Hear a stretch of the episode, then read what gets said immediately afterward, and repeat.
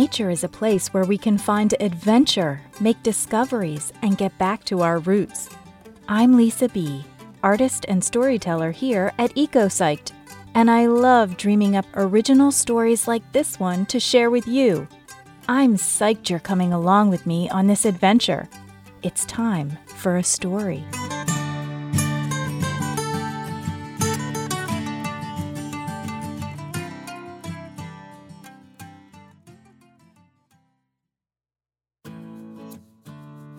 This is Stardust. Leo woke one ordinary morning and put on his left sock and then his right sock. He changed into jeans and a t shirt without a glance in the mirror. Same old, same old. He went downstairs for breakfast. When Leo walked into the kitchen, his dad was leaning over a bowl of cereal at the kitchen table.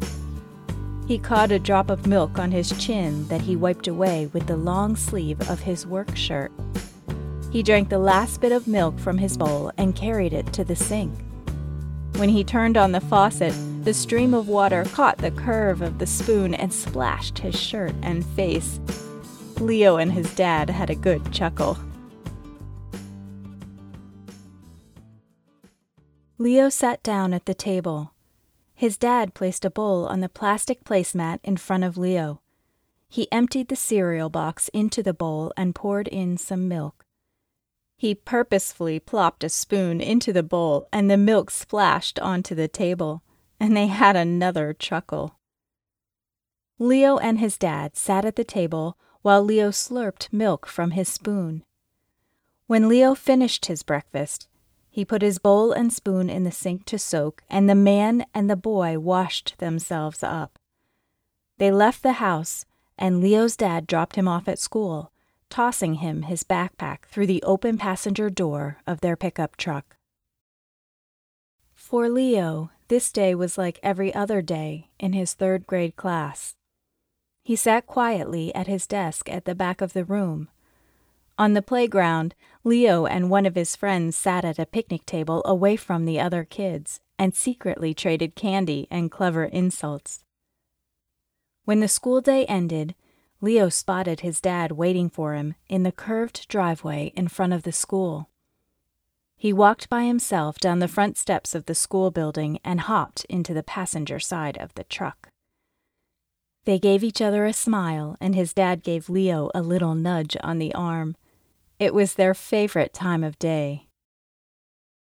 When they got home, Leo's dad took a shower to wash away the workday, and Leo switched the channels on the TV until he found a superhero movie.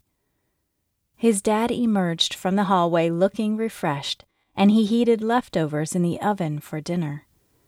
The two ate together, balancing TV trays on their laps on the couch. Leo was especially quiet this evening. When the movie was over, he brushed his teeth. His dad tucked him into bed and said good night. Leo's dad paused in the doorway, looking at his son and wondering if Leo knew how special he was and how much his dad loved him. When the school week ended, Leo's dad was once again outside the school waiting for him. Leo noticed he was not wearing his work clothes like usual. Maybe he had an extra messy day at work and had to change before he got in the truck. They began the drive home when Leo noticed that his dad turned right at a stop sign when he should have turned left. He glanced at his dad, who was wearing a sneaky grin. Leo was a little excited and started guessing where they were going. But with every guess, his dad laughed and shook his head no. In their old pickup truck, they drove down busy streets and then down long roads outside of town. The windows were rolled down and their arms were waving in the wind. Every now and then, the vehicle let out a little sputter, and they mimicked the noise with their mouths or armpits. Leo couldn't remember having more fun in his whole life. The town grew farther from sight and mind, and the forest now lined both sides of the street. The air had grown cooler, and Leo thought it smelled like Christmas.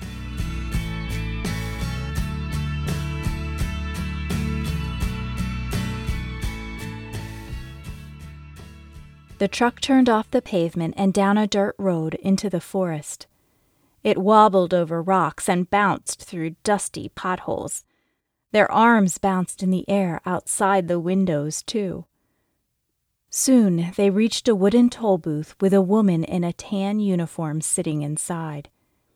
Leo's dad handed her money, received a ticket and a map, and the gate in front of the truck rose. They drove slowly as Leo's dad fidgeted with the unfolded map in his lap and made this turn and that. Finally, they pulled into a parking space next to a wooden picnic table. The two hopped out of the truck, and Leo's dad pulled bags from the trunk and placed them on the table. Leo was thrilled. It was his first time camping. He ran around the campsite, jumping on the picnic table and balancing on the stone walls of their very own fire pit. He ran from the campsite and into a clearing in the middle of the forest where several tents were already set up. Leo sprinted around the clearing and circled back to see his dad waving him back to their campsite. Leo and his dad unloaded a brand new tent from its bag. Neither of them knew what to do next, but they built their tent with a little patience and the help of the directions that were included in the bag. Leo's dad hoped nobody had been watching. They blew up a new air mattress inside the tent and draped it with cozy blankets Leo recognized from home. They gathered firewood from the woods and unloaded the cooler to prepare for dinner. As the sun went down, Leo and his dad roasted hot dogs over a fire they started all by themselves. The hot dogs were perfectly pierced at the end of sticks they found in the woods. Hot dogs never tasted so good. They used the same sticks for dessert. They lit marshmallows on fire and ate them with sticky hands and faces.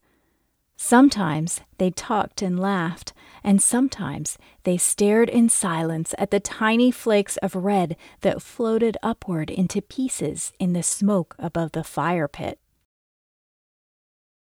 During one such moment, Leo's dad stood and doused the fire with water.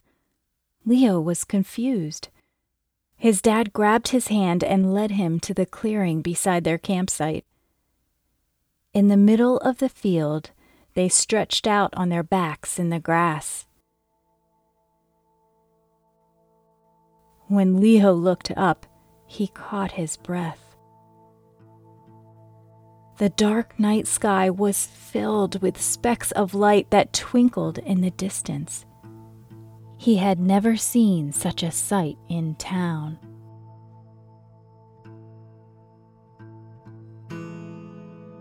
Leo's dad began to talk in a soft voice. Son, have I ever told you the story of your birth? Yes, you told me the story of me and Mama. Well, son, your story goes back further than the moment your mama first laid eyes on you. I read a story about you. Billions of years ago. Do you know how many years that is? Well, let's say it's more than we can count. Billions of years ago, there was a big bang in the dark night sky. No one really knows what caused it, but gases shot out into the sky from the explosion. Clumps of these gases got together and started to burn right in the middle of a dark sky. Can you imagine?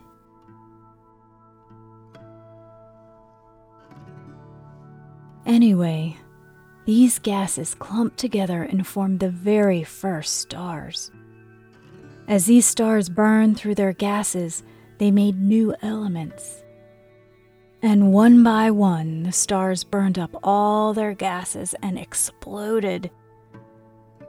All the gases and new elements inside those stars shot back out into the dark sky. All that old and new stuff clumped together again and formed new stars.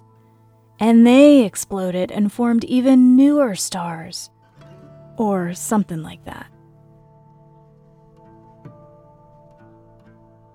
All of this exploding sent stardust all through the universe. Did you know our very own sun is a star made of this stardust? Not only that, all this stardust floating around formed asteroids too. Well, some of those asteroids were on a crash course with each other, and when enough of them collided into a big ball, a planet was formed. Son, we are stretched out on a bunch of smashed asteroids covered in water and trees. Leo wanted to know more. He stayed silent and kept staring up at the sea of stars in the sky. Leo's dad continued. None of this is even the most special part. All this stardust that created the earth also makes up everything on our planet the oceans, the plants, and the creatures. Son, hold your hand up to the sky. Leo held his hand up to the sky, fingers outstretched. In the dark, he could see only the shadow of his hand against the star glow. His father said, that hand of yours is made of stardust. My son is made of stardust. Leo stared at the shadow of his hand in disbelief. He wiggled his fingers. Could it be true? He wondered. Am I magical like the stars? As if his father could hear his thoughts, he said, You are made of stardust. Your mama was made of stardust too. Her stardust is all around us in the air and inside the trees. Why, some of her stardust is probably twinkling up there in the sky. They stared up in silence Leo thought about his mother. He thought about the stardust that made up his hair as he pulled on a strand. He tapped his fingernail against his hard tooth. And he closed his eyelids and reopened them to see if the magic would still be there. It was everywhere.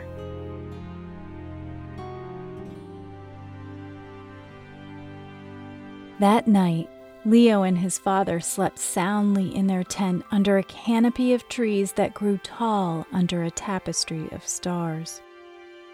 Leo dreamt that he walked hand in hand with his mother and father through the clearing, and that their hands twinkled together like stars.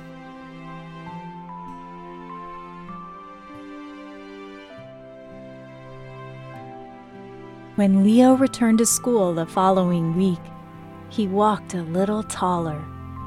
After all, just like his classmates, he was made of stardust. Did they even know?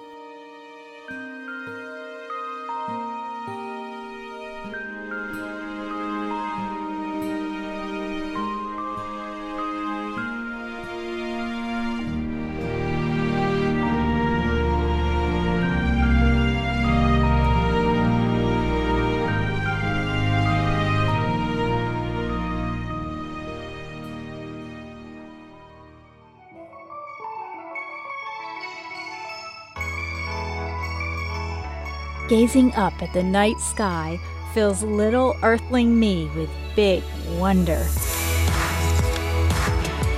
Now, it's time for a little trivia about stardust. Here's our episode question Are human beings actually made of stardust? Push pause if you'd like to ponder this one. Okay, let's learn if human beings are actually made of stardust. According to an article by London's Natural History Museum and planetary scientist and stardust expert Dr. Ashley King, human beings are made of stardust. Dr. King explains that it is totally 100% true. Nearly all the elements in the human body were made in a star, and many have come through several supernovas or star explosions. It's very likely that there are a whole bunch of different stars that have contributed the elements we see in our own solar system, our planet, and those found within you. When stars run out of energy, all the elements that were inside them are swept out into space, and new stars are formed from these elements. Dr. King explains that this constant reprocessing of everything is called galactic chemical evolution. Every element was made in a star, and if you combine these elements in different ways, you can make new gases, minerals, and bigger things like asteroids. From asteroids, you can start making planets. Then you start to make water and other ingredients required for life, and then, eventually, us human beings. Did your mind just explode like a star supernova like mine did?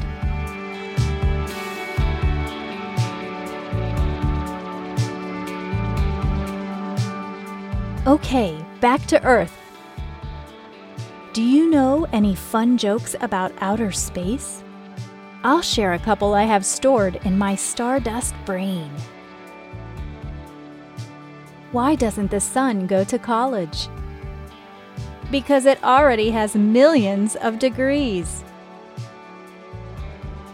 How do you organize a space party? You plan it. And here's an extra one simply because it's out of this world. Knock, knock. Who's there? Solar. Solar who? Solar, are you going to get any better jokes for your lovely eco psyched stories? Visit the Stardust episode post on the Eco Psyched Facebook page to share your own funny and appropriate outer space jokes. Let's get together again soon for another eco psyched story. Hey grown-ups, if you and the children in your lives enjoyed this original eco psyched story, please consider giving Eco Psyched 5 stars on iTunes. Check out Eco Psyched on Facebook and Instagram too. Visit ecopsyched.com to find more stories and explore episode artwork. Thank you for joining me, Lisa B on this Eco Psyched Stories adventure. See you next time.